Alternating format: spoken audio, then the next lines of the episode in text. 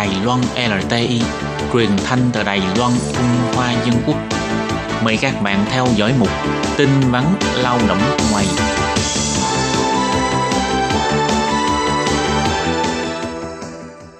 Khi Nhi và Thúy Anh xin chào các bạn. Xin mời các bạn đến với chuyên mục tin vắn lao động của tuần này. Các bạn thân mến, trong chuyên mục tin vắn lao động của tuần này, Thúy Anh và Khiết Nhi sẽ gửi đến cho các bạn thông tin như sau. Đó là bài tuyên truyền hướng dẫn của Sở Phát triển Nguồn Nhân lực thuộc Bộ Lao động Đài Loan về các vấn đề liên quan đến việc lao động di trú làm việc tại Đài Loan mang thai. Thì gần đây liên tục xảy ra các vụ lao động di trú mang thai trong thời gian đang làm việc tại Đài Loan. Vì lo ngại sẽ bị đưa trở về Việt Nam hoặc không đủ khả năng nuôi con, nên các lao động di trú này đã chọn cách là bỏ rơi con mình. Để tránh tình trạng lao động di trú bỏ rơi con xảy ra, Sở Phát triển Nguồn Nhân lực nhắc nhở lao động di trú nữ cư trú hợp pháp nếu mang thai trong thời gian làm việc tại Đài Loan do có tham gia bảo hiểm y tế nên có thể được hưởng những chế độ như công dân Đài Loan như là kiểm tra thai sản, hướng dẫn chăm sóc sức khỏe tiền sản vân vân. Ngoài ra khi gặp các vấn đề liên quan đến mang thai hoặc sinh con trong thời gian làm việc tại Đài Loan, có thể gọi cho đường dây nóng 1955 để xin được trợ giúp.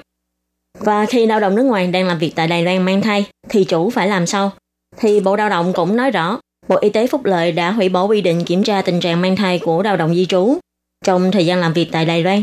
Nếu lao động mang thai chủ thuê không được quyền lấy lý do này để đơn phương hủy hợp đồng, ép buộc lao động nước ngoài đó phải về nước. Nếu không, sẽ vi phạm luật bình đẳng giới tính trong công việc. Chủ thuê sẽ bị xử phạt từ 100.000 đến 500.000 đại tệ. Đồng thời cũng sẽ bị hủy bỏ giấy phép để thuê lao động nước ngoài và cấm thuê lao động nước ngoài trong vòng 2 năm.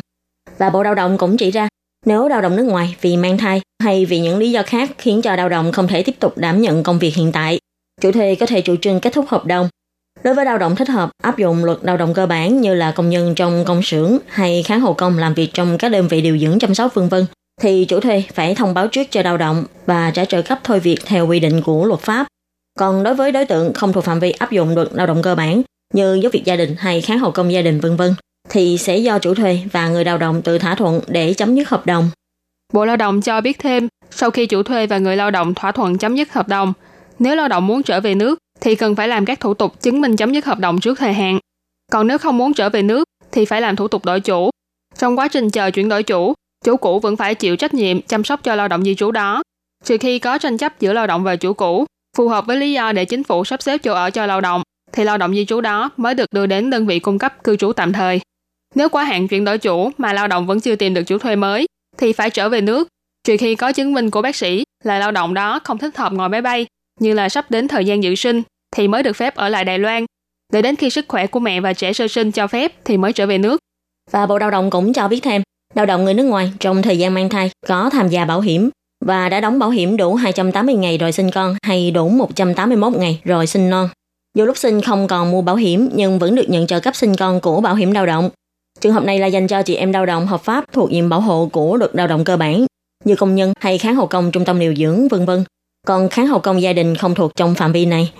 Cục Bảo hiểm lao động nhắc nhở, trợ cấp sinh con của Bảo hiểm lao động có thể từ lên mạng để đăng ký, hoặc sau khi điền đầy đủ đơn xin trợ cấp trực tiếp gửi đến Cục Bảo hiểm lao động bằng đường bưu điện, hoặc gửi đến văn phòng của Cục Bảo hiểm lao động tại các địa phương mà không cần phải có đóng dấu của đơn vị mua bảo hiểm.